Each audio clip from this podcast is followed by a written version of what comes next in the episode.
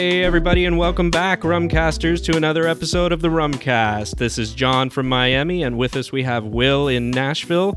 Will, how is it going today? It's going good up here, John. I'm just perusing back through some of the responses we got from the last episode. We got some really cool stuff coming in from listeners, one of which, so speaking of which, the last episode we talked about starting a rum society with Jay Cocarulo, the founder of the Florida Rum Society, down there where you are. You and Jay know each other well. So if you missed that episode, go back and give it a listen. I thought it was a super fun discussion on like getting rum community started in your local area. And we got some cool responses from people who are interested in doing just that. So wanted to give a shout out to Patrick, who is in the Netherlands, and he has already, he got it started super quickly, actually. He's already got he ran with that. Yeah, he's got a Facebook page up. He's got Instagram up for the Netherlands Rum Society. Actually, I believe it's called the Netherlands Rum Society. So I don't know if I'm pronouncing it the correct way that the people of my ancestors' homeland pronounce it. Yes. But that is up and running. We're going to put links in the show notes to both the Facebook group and the Instagram group. It looks like they already have about 30 members in each of those. So really cool just to kind of like seeing those communities pop up, you know, all over the place. And like if you're starting something like that, let us know. I know I saw it on social media and commented on there as well. So I agree. That was so cool to see that there's people who are not only like thinking about this, but like took action almost immediately, and that there's success already too. Yeah. Like you said, already 30 members in it's been maybe, a week or two, and it looks like they're already doing cool stuff with it. So that's really, really nice. And congrats on that. I also got a social media message from another of our listeners who said they were going to start one in Texas. Oh, nice. As well. So that was really cool to see. And I think that he's still working on getting that together. So if you're thinking about getting it together and need some help with it, we are happy to get that word out. We'll give it a little boost. And make sure we're getting people with rum societies in all over the place. As you mentioned, Jay and myself and a few other great people in the Florida Rum Society, which we're now, I think, over 450 members now, have been doing so many things, and I'm so excited about them, Will. Yeah. I can't say much yet, but definitely, I'm putting you on notice. There is some really cool stuff that the Florida Rum Society is doing for 2021. Putting me on notice. I like it. You're really you're at home plate and just like pointing the bat at center field right now. Oh, this is for the fences, man. I'm calling the shot. No, I mean, there really is so many great things, including really notable rum people and rum companies that are doing things. They're really taking to the idea of these local rum societies. Yeah. So, I can't wait to see more of those pop up. Yeah. Yeah, I mean, that's to me like the coolest thing about wanting like seeing new ones pop up is I just think it's such a great opportunity for anyone who like loves rum and wants to like see more people coming to the category and appreciating it and understanding it better. I think that like not only is starting up a local society group, whatever you want to call it, in your community a great way to like do that on your own, but then I think those are great little hubs for brands, companies, personalities in the rum world. It's like a great place for them to come to, and it makes it easier for them to reach the right people. So exactly. It's great. So like John said, what better time to do it, right? I mean, right now it's the holidays coming around. Happy Thanksgiving, by the way. This should be coming out hopefully around then. And I think right now is a great time to get people together in the midst of course, everything that's going on. People are still social and physical distancing everywhere in the world, but that doesn't invalidate the things you can do with the online rum societies. So, for sure. I think it's a great time to do that, and agree completely with that. So, speaking of Thanksgiving, by the way, are you you're going to be cooking this Thanksgiving? That's right. Yeah. And so it's just going to be my wife Samantha and I. Unfortunately, with everything going on, especially numbers going up a lot in our area here in Nashville, no relatives coming in. But we're going a little non-traditional. Instead of a Thanksgiving dinner, we are having what we're calling a Buttsgiving dinner, because I'm going to smoke a pork butt on the nice. Grill. Yeah, so happy Buttsgiving. Very non-traditional to me and my wife. Yeah, happy Buttsgiving to you. We're doing much the same, and we're going to call ours Rumsgiving, because just sounds good. That's good. And because we'll have rum for sure there. Same thing as you though. We're not doing a whole big thing or not having our family over like we usually do. So that's a little tough, but at the same time, it allows us to be a little non-traditional, as you mentioned. So we're definitely definitely going to do something non-traditional as well, and rum will be a big part of that. Yeah, for sure. That's kind of like the way that I look at it is like, it does suck to like not be able to see family around the holidays, especially like my sister and her husband have two young kids, and any time we get to spend with them is always really special, you know, because they're like growing up constantly. Right. They're not going to be kids forever, but I try to remind myself that like, it's, you know, when there's a curveball or whatever, it's kind of an opportunity to like lean into it and like do something different, do something you would normally do. And, you know, it's just like a bump in the road in the grand scheme of things. We'll be able to have normal holidays, hopefully next year. I'm optimistic about that. So I think so. I do want to know from listeners, though, if anybody has any good rum Thanksgiving type recipes, whether it's dessert or not. I'm really curious to know if there's some of that out there. And of course, you know, I can search the internet, but it's the ones that maybe are not on the internet as recipes that I want to hear people are involving rum in Thanksgiving. The ones that are important to you. Yeah. Yeah. And also, if you have any like fun rum experiences during Thanksgiving, write us at host@rumcast.com. Send us an email, host@rumcast.com, and share your experience with us. It would be cool to like read through some of those and maybe share them with listeners on a future episode. And speaking of that. Yeah, speaking of which, we got a great email response from our last episode. One of the topics that came up during our conversation with Jay was, you know, something that we talk about a lot, which is how to suggest rums to people who are new to the category. Right. And we had a great email from Adrian Stoner, who is the on-premise manager in Chicago for Maison Ferrand. And before that, she worked for Speerbaum. She also spent some time at Lost Lake, the tiki bar up there in Chicago that I've always heard so many great things about.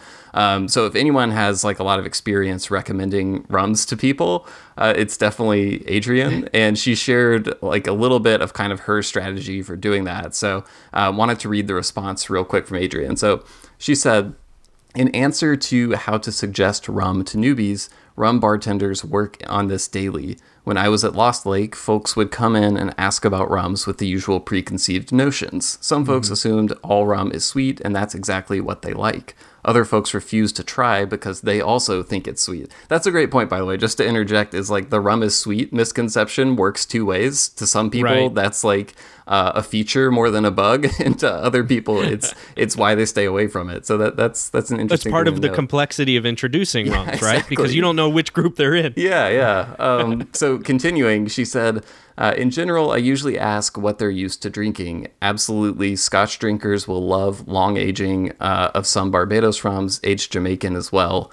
Bourbon drinkers are a wild card because they might go either sweetened rum, column still aged, really, you never know. Tequila drinkers might dig rum agricole, aguardiente, Zumir, clairins. It's a science, learning how to read your guest, and I use that in my work now on the supplier side. Getting folks excited about rum is the best part of my job. Everybody has a gateway. Mine was Rum JM Gold, and to this day, it reminds me of my shifty of choice at 3 dots. So I think that's spot on. And what Adrian mentioned about bourbon drinkers is something like, I think those, anytime I'm trying to like introduce someone to rum for the first time, usually I'm talking to someone who's a bourbon drinker, because I live in Tennessee. So like, you know, we're in bourbon country.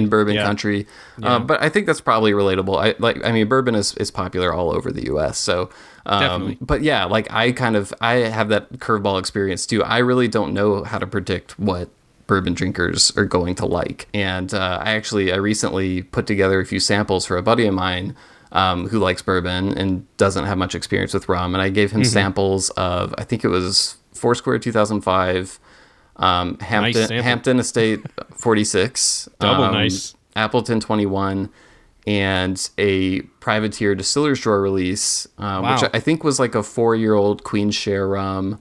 And I gave those to him, and I had no idea like which ones he would like, which ones he would gravitate to. And I wouldn't be surprised with him liking any of those because I think they're all fantastic. Right. But he did respond eventually. He texted me like a week or so ago and was like, just going on about how much the Privateer blew his mind. And so you never know. I was kind of expecting maybe more the Foursquare. Right. I mean, Privateer to me though makes sense as well. Definitely. It gets compared to having kind of like a whiskey like profile, so it makes sense. But I agree with that for sure, and it's not surprising, to be honest with you. And what Privateer is doing, especially at their young aging level right now, is, I mean, pretty amazing. I think we can all, as rum drinkers, agree with that. So, yeah, for sure. Not surprising. What I do like and wanted to respond to with Adrian's message that I think is the genius in the concept of it is that very few people of our friends are going to be new to spirits in general, right? Yeah. They may be new to rum, or they may have a preconceived notion of rum is when they were in college, right? But they probably have drank bourbon and scotch, or may already, kind of engage in that as their spirit of choice. And then figuring that out, whatever it is, and then giving them that kind of tailored experience makes so much sense. And I wish I had thought of it. And I'm so glad that she said that, because that has informed my response now when I'm helping people to try new rums. And I will always ask them that from now on. Yep. So good tip. Hats off, super good Adrian. Tip. Thank you for the email. And I guess on that note, we should get into our guest for this week, which was Delphine Gardère, the CEO of Rhum Barbancourt from Haiti, a brand that I think all of our listeners are probably somewhat familiar with, even if they haven't tried it. It's definitely, as we note with Delphine at the beginning of the interview, it's pretty ubiquitous in the United States. It's one of those that I know I saw all the time, before I ended up trying it. And they're just, it's a company that is at a really interesting place right now. It's a brand that I think a lot of people, like I'm speaking from personal experience, weren't quite, couldn't wrap their minds totally around it. It's from Haiti. You've heard that it's made from cane juice rather than molasses, but you've also read that it's not agricole. They don't call themselves an agricole. Right. It's not clairin, which is the other thing Haiti is known for when it comes to cane spirits. So ever since Delphine came on as CEO, which was back in 2017, and especially in more recent months, she has been getting out there a little bit more and trying to help people get through some of the misconceptions and stuff like that, and just give more clarity around what the brand is. So I'm excited for people to hear this. Me too. I really enjoy Barbancourt as well. And actually, speaking of gateway rums, Barbancourt was one of my gateway rums. Yeah, I think it works like that for a lot of people. Like you said, it's pretty available in a lot of places. And I had a flight that included Barbancourt neat, and really found that to be so interesting. And as you kind of said, it's kind of different in profile than a lot of other things. And that was one of the initial moments to me where I said, wow, rum is so diverse and different in its offerings, and what brought me into the hobby. So I think Barbancourt has a role there for me, and will always have kind of an emotional connection as one of the few rums that opened my mind to the potential large world of rum that's out there beyond the, very bottom shelf type of stuff that we're used to from a lot of other stuff. I think we can just go to the interview, you think, and let people hear it. Let's jump right in.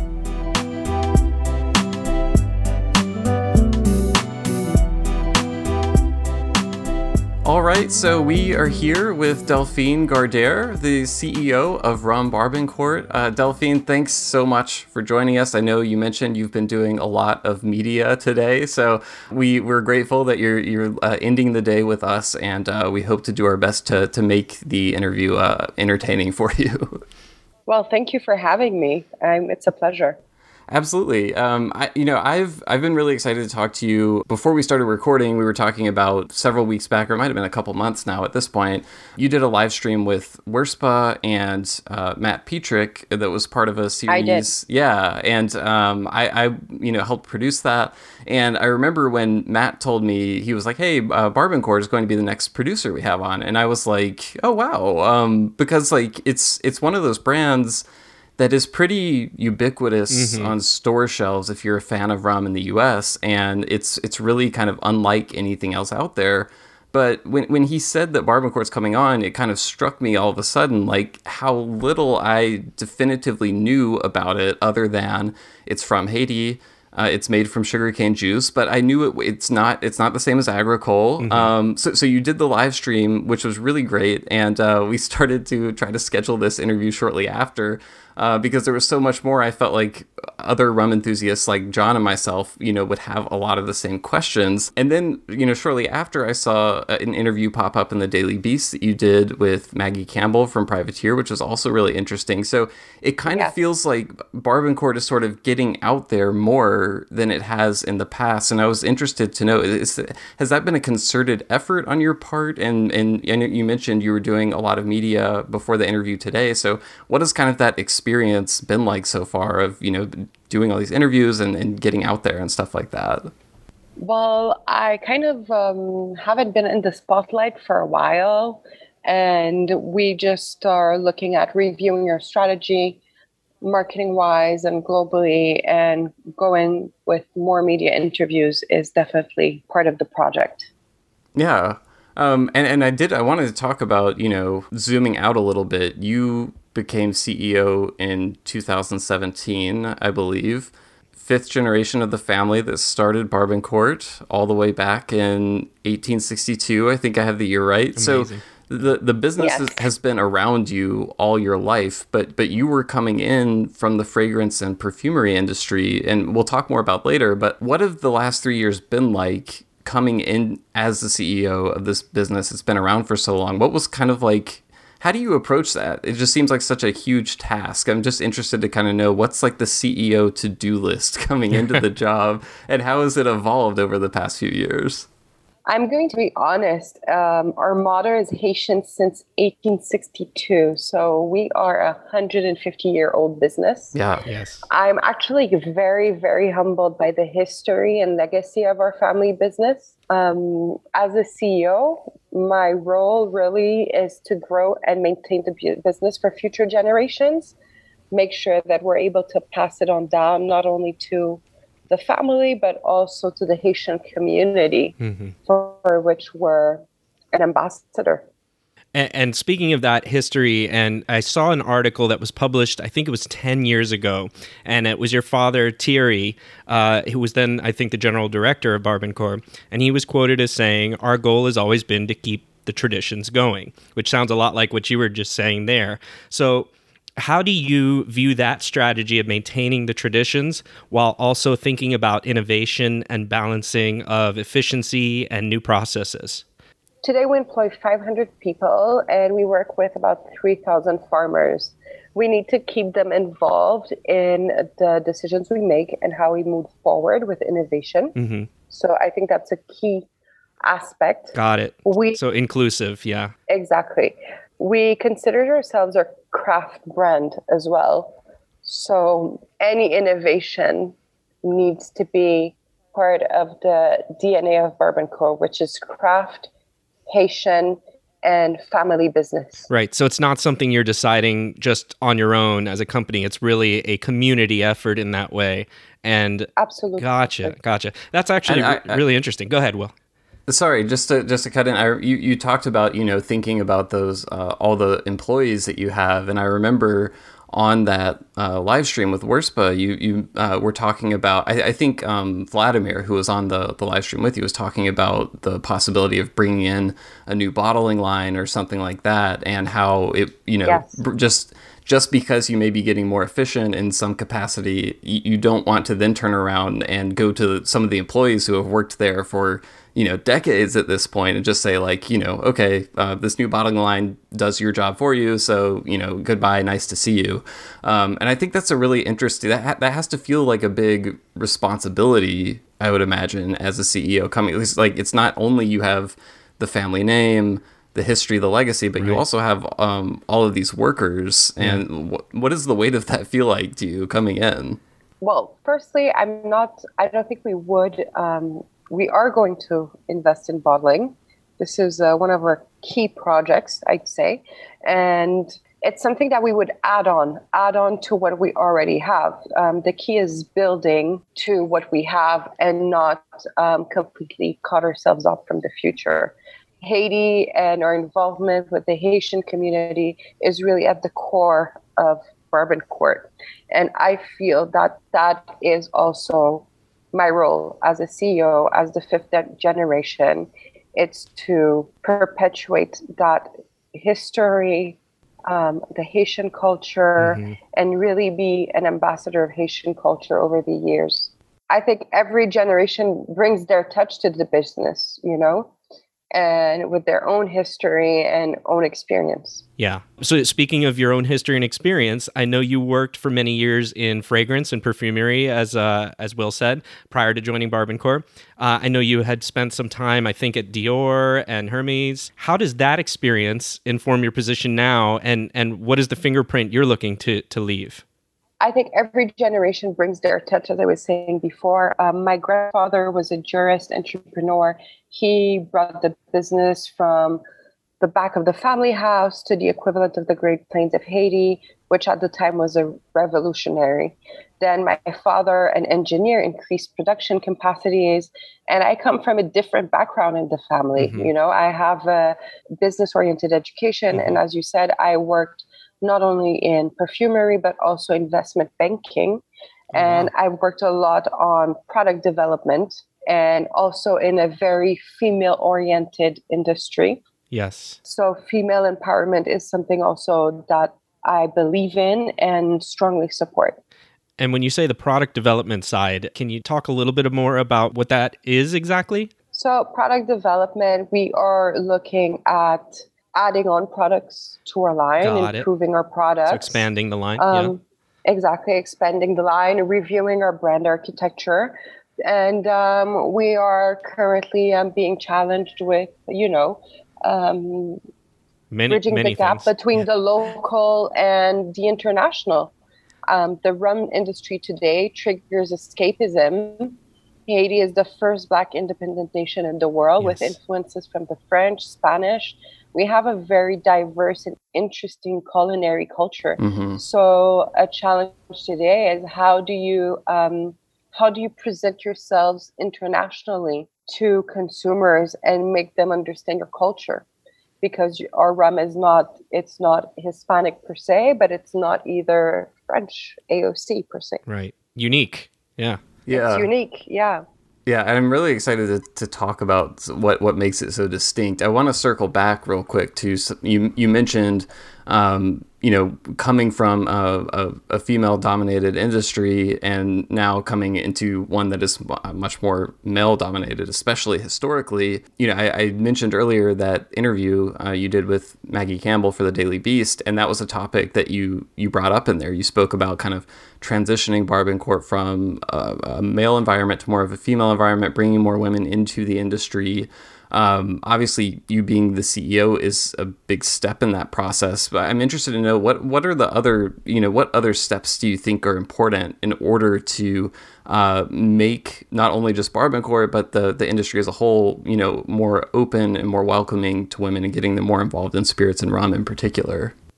For me, I think it's essential that women empower other women. Basically, mm-hmm. They have to be able to lean on each other and push each other to the top, basically.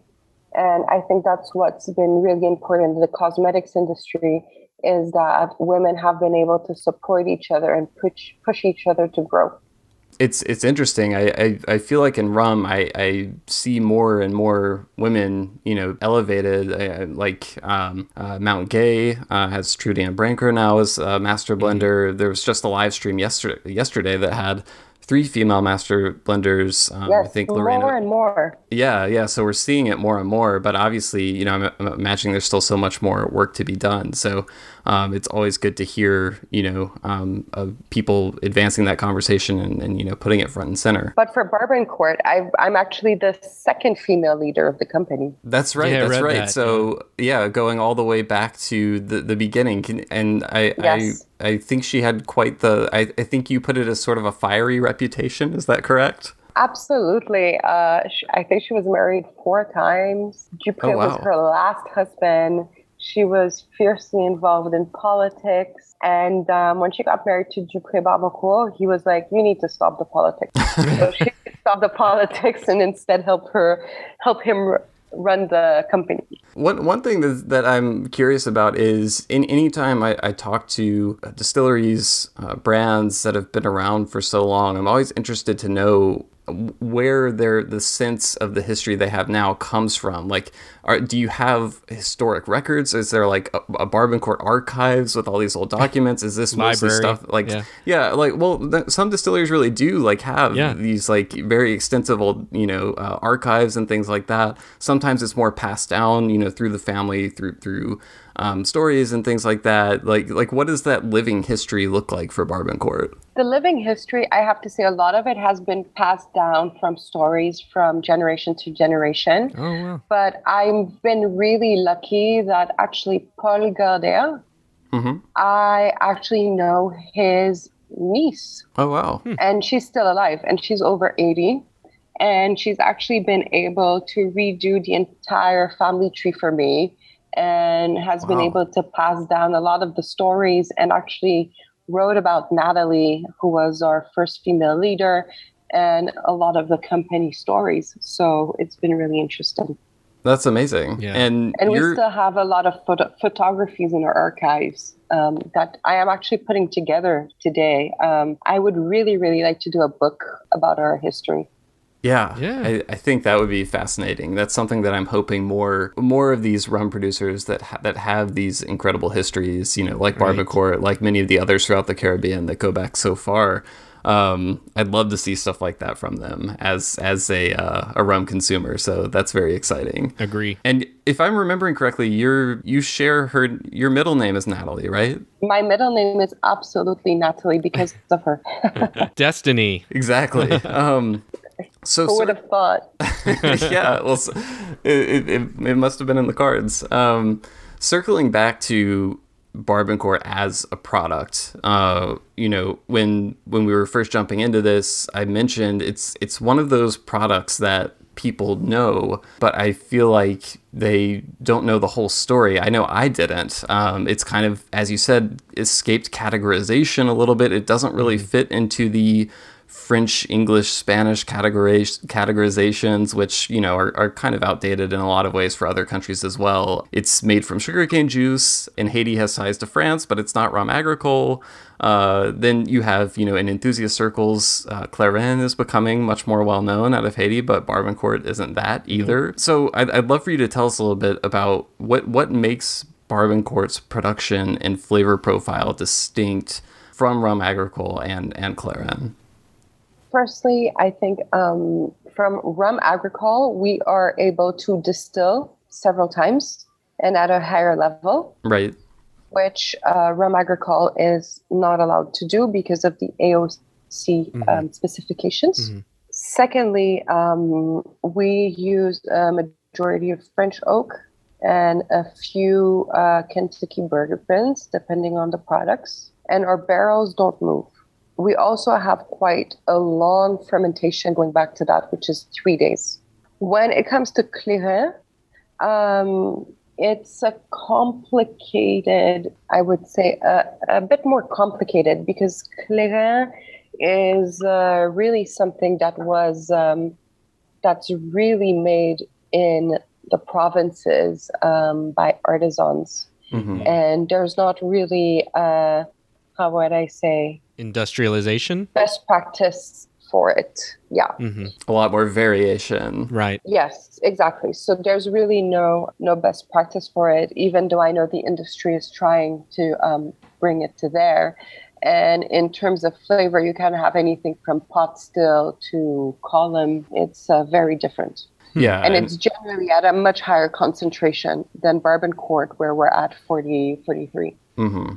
I know my first impression trying Barbancourt, knowing that it was a sugarcane juice-based distillate, my only experience with rums like that prior to it, was Rhum Agricole. And so it was a completely, different experience. And it's not something once you taste the two, you wouldn't confuse them ever again. Yep. Same here. Barbancourt has, a much lighter profile and doesn't have a lot of like kind of the funkiness that I associate with Rhum Agricole. miracle. But yeah, it's, I think it's really important for enthusiasts to know those distinctions. And I think it's great that, you know, they're able to hear, you know, from the producers talking about them more and what makes the production processes distinct. I was thinking there's also, clairin is generally not age. It's generally like a rough, unrefined, not like in a negative term, like it's a very rough rum, basically, white rum. Right. It's punchy. And I know we're starting to see like a few small, like not aged for very long releases of it, but I've seen a few of those coming out like aged 18 months and things like that. Mm-hmm. But it's all very, very small batch. I want to talk about the relationship you have with sugarcane growers is really, it's really unique and different from a lot of other producers I've seen. So you're sourcing sugarcane from, I think, over 3,000 local growers. I'd love to know more about like who these growers are. Is sugarcane sort of the sole thing they're focused on growing? Are they farming other things? Is Barbancourt their main customer? Are they growing it for other people? I'm just really curious to know like what business looks like for them. So basically, we indeed source our sugarcane with over 3,000 local farmers. Mm-hmm. We have agricultural department that basically takes care of just them, and we work with generally farmers that are within a 30-mile radius of the plant. We help them grow their crops, do drainage. If they want to do, I would say, co-cropping, like you can, you know, in Haiti, beans are something that are, it's like a staple. Okay. Mm-hmm. This is something that grows well with sugarcane. Actually, the sugarcane helps protect them. So this is something we're able to help them with. Right. It's like a varied environment, right? It's not, in other places you tend to see just one type of crop. In Haiti, they're much more mixed within their biome, right? Absolutely. Yeah. I think Will mentioned it, but are any of the growers that produce for Barbancourt also tied to clairin? I can't even say it. The way you say it was awesome. I have to work on that. Clairin? Yeah, John and I both have to work on our French. We apologize in advance for that. It sounds so much more cool when you say it. Some are, but the producers we have are historically producers that have worked with us for generations mm-hmm. now, and some of them have been there for 30 years or 40 years. Yeah. Wow. Yeah. Or at least their family. Yeah. And what are I know like doing rum production with fresh sugarcane juice is a completely different story from using molasses in terms of, you know, I think you said you have almost like a whole agricultural arm of the business that's focused on this because it takes a lot of work. You know, sugarcane is a crop, so things like, you know, weather, it has a tremendous impact mm-hmm. on the whole operation when different events happen. What are kind of some of the challenges of working with so many small producers and working you know, with a raw ingredient that is fresh and is so dependent on things sort of beyond your control sometimes?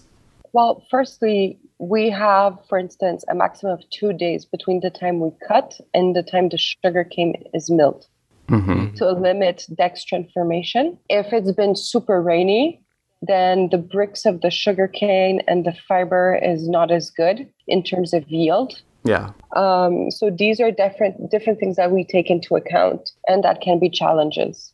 So Will mentioned earlier that Barbancourt is somewhat of a unique rum product, and I would agree with that as well. And I know that a lot of that stems from unique approaches that you take, including aging. And I recall a conversation where your COO, Vladimir Delva, he described that aging as a mix of typical static aging that you'd find in most of the Caribbean and Solera-style aging. Can you tell us more about that and your approach to aging?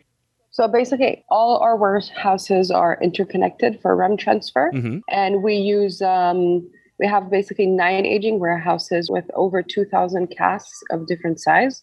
So we use the barrels, but we also have larger ones. I forgot the name in English. They're almost more like barrels, like really large vats, right. Kind of. Right? Yes, right. The vats. Yeah. There you go. The vats. Yeah, yeah. So we use both.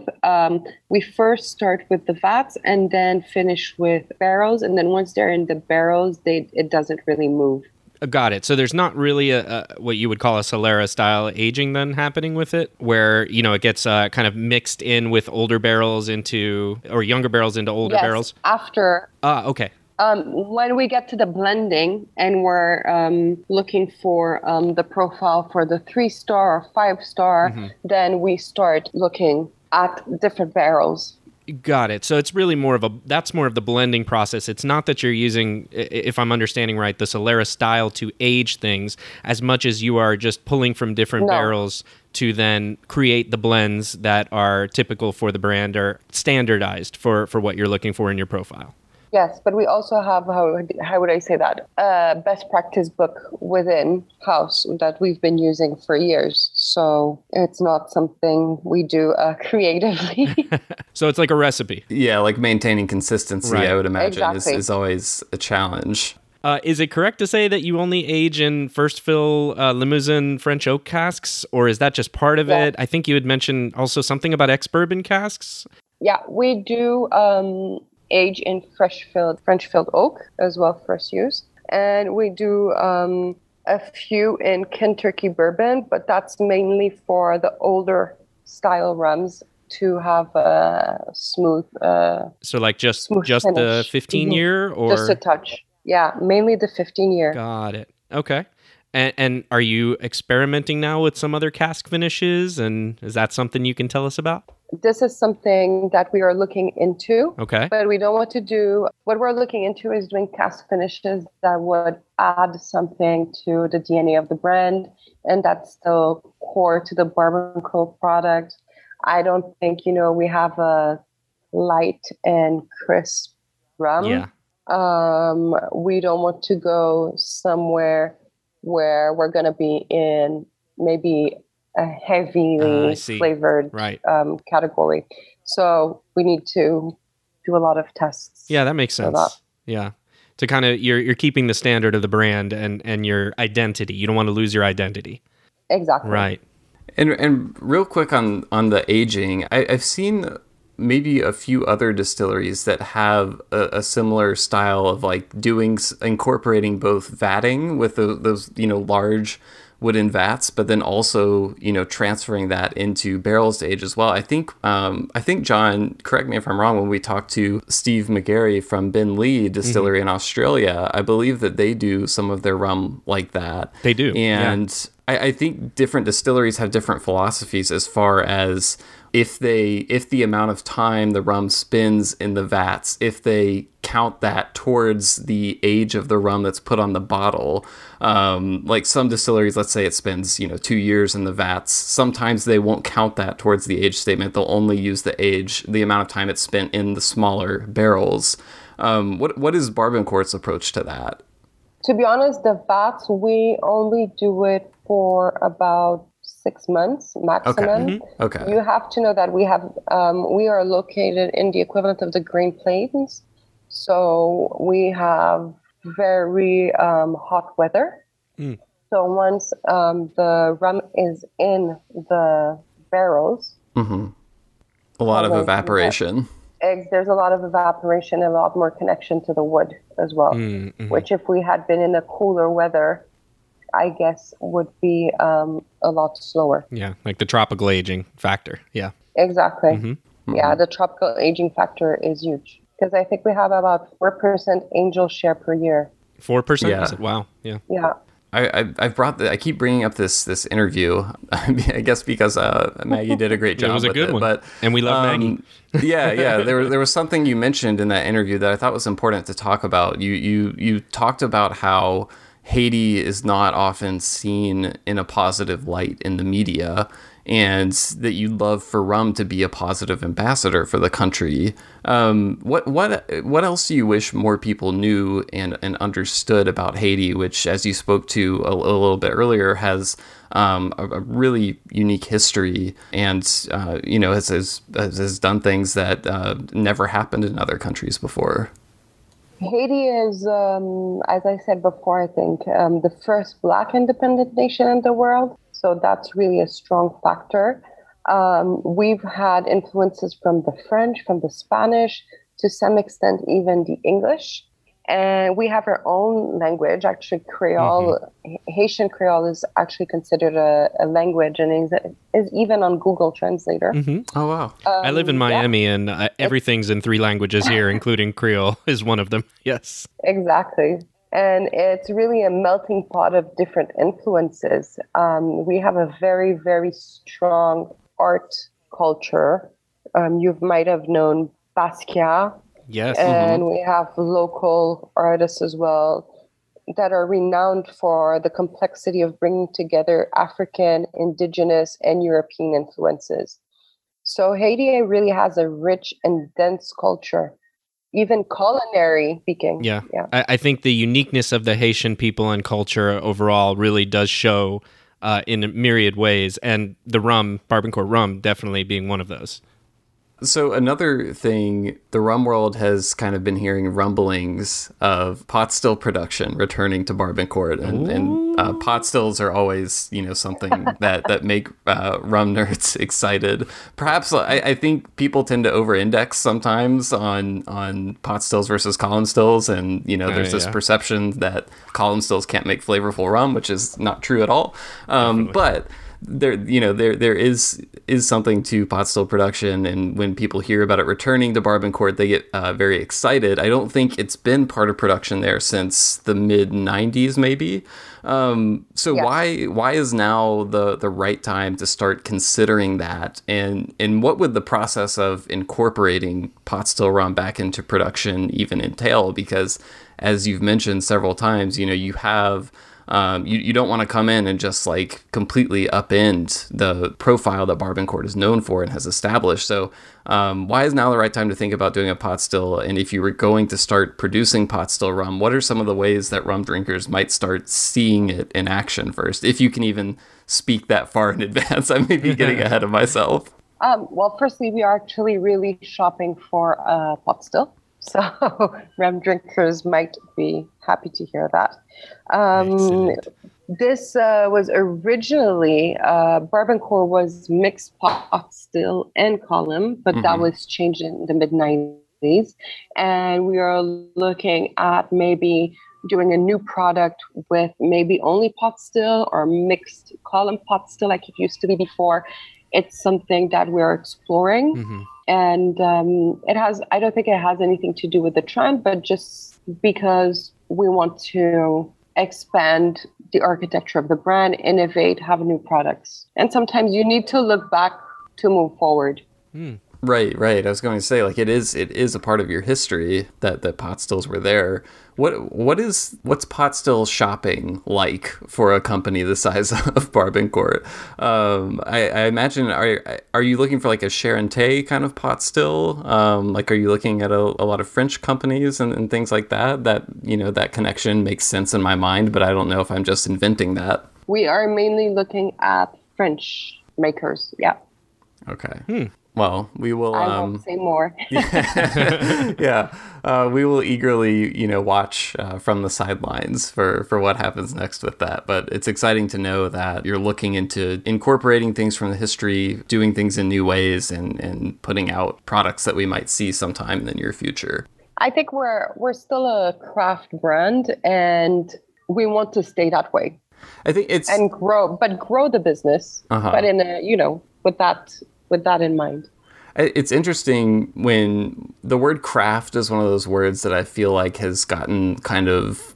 It's hard to pin a definition on what it is. What does craft mean to you? Because I think a lot of listeners will hear craft and they'll think, oh, that only applies to really, really small producers, the distillery that opened in my neighborhood 2 years ago or something, that's making 5,000 gallons a year or something like that. But I do think it can apply to producers that are larger. I think they hear a brand like Barbancourt that they've seen on store shelves for so long and they think, oh, that can't be a craft brand. What does craft mean to you when you say that?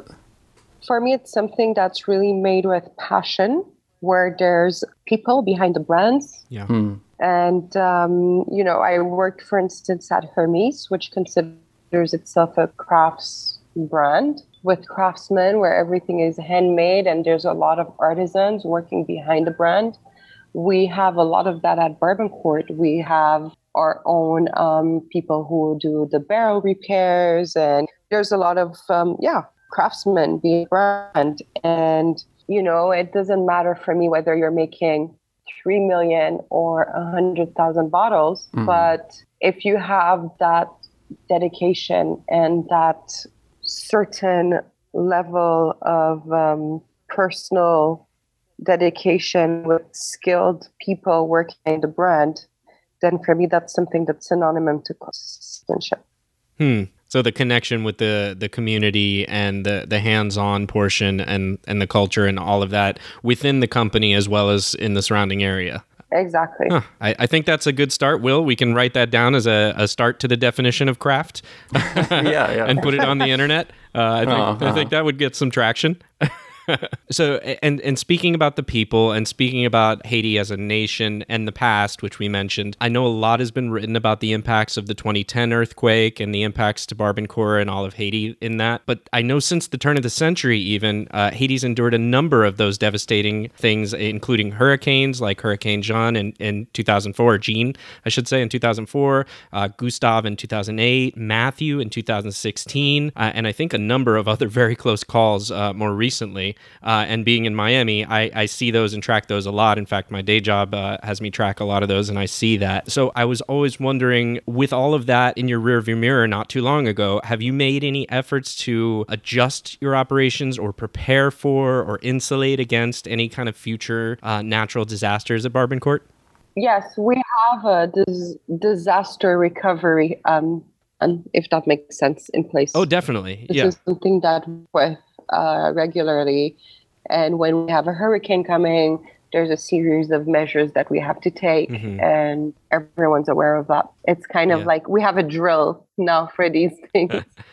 And was a lot of that informed from the recent hurricanes and especially the 2010 earthquake that I do recall reading that it did affect a lot of the production for Barbancourt, and so I'm assuming that that was why you've spent so much time drilling now. Yes. Yeah. But, you know, there's also things about earthquakes is that I think, you know, there's once you hit a category 6 or 7, there's only so much you can do. Yeah. Sadly, I think for smaller earthquakes, you can tie up the barrels and we can take all sorts of measures. But there's a point where you just have to accept that after a certain level. Yeah. You know, they were telling me like you can never have an earthquake-proof house, for example. Right. What really matters is the time it takes for you to get out of the house. Yes. Yeah. Yeah. People first, right? And then everything else after. Definitely agree. Exactly. But it's nice to know that you have made some of those efforts because, you know, I love my Barbancourt and I don't want any any natural disaster to stop me from getting it in the future. So that's good to hear. Yes. So I know we've discussed the pot still. You also mentioned currently working on exploring some different cask finishes and stuff like that. Is there anything else on the near future horizon that rum consumers should be on the lookout for from Barbancourt? I think that's already, you know, a big developments. Oh, yeah, for sure. Yeah, we covered it all. Yeah, I didn't want to... I think that's going to keep us busy. I didn't want to imply that you should be doing more, because that definitely is. You've already, bitten off a pretty big bite of new stuff to work on, but I wanted to make sure that we weren't missing anything. So you're not missing anything. You're not missing anything. Watch this space closely. Yes. Well, Delphine, this has been great, and we really appreciate your time. Before you go... We always have a fun optional segment at the end of our interviews. It's sort of a rapid fire question segment that John designs and hosts. So, and then if you're up for it, we can end with that. Okay, let's try. All right. Yes. I didn't even have to finish my sentence. I hope they're not too difficult. No. They're not difficult at all. Some of them may be a bit silly, but they're not difficult. On purpose, yes. Yes. I'm the official timekeeper, so if you are ready, I will put a minute on the clock, and then I will leave you in John's care. So are we ready to go? All right, let's go. All right, go. All right, neat or on the rocks? on the rocks. All right. Column, pot, or blend? Blend. Your favorite rum with an H mixed drink? Rum sour. All right. Similar to what Foursquare and Hamden did with Probitas recently, would you ever consider a joint venture rum with a Dominican Republic rum producer to produce a Hispaniola rum? Why not? All right. What country not named Haiti produces the best rum in the world? Tough one. There's just too many. I'd say Jamaica. Different. Okay. Completely different. Who do you view as the most influential person in rum right now? Tough one. Yes. I really like Alexandre Gabriel Plantation. Favorite language to talk about rum in? French, Creole, or English? French. The best perfume of all time. Is it Chanel No. 5 or Shalimar? Shalimar. Right. That's time. All right.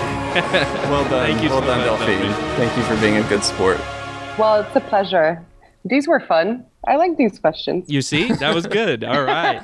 You should we have more of them. We didn't even get through all of them. I was going to say, you should see the ones that hit the cutting room floor. We had one that said, Barbancourt has a mango and pineapple rum that's appropriately called Pango. Are there any plans to release another blend of that rum and call it Mineapple? Or Mangopal? I don't know. Mangopal. Maybe not. Yeah, maybe that one should have stayed on the cutting room floor. I think you're right. Yeah. Veto that one. That's why it's good to have a CEO who has a product development background, right? Veto. All right. Excellent.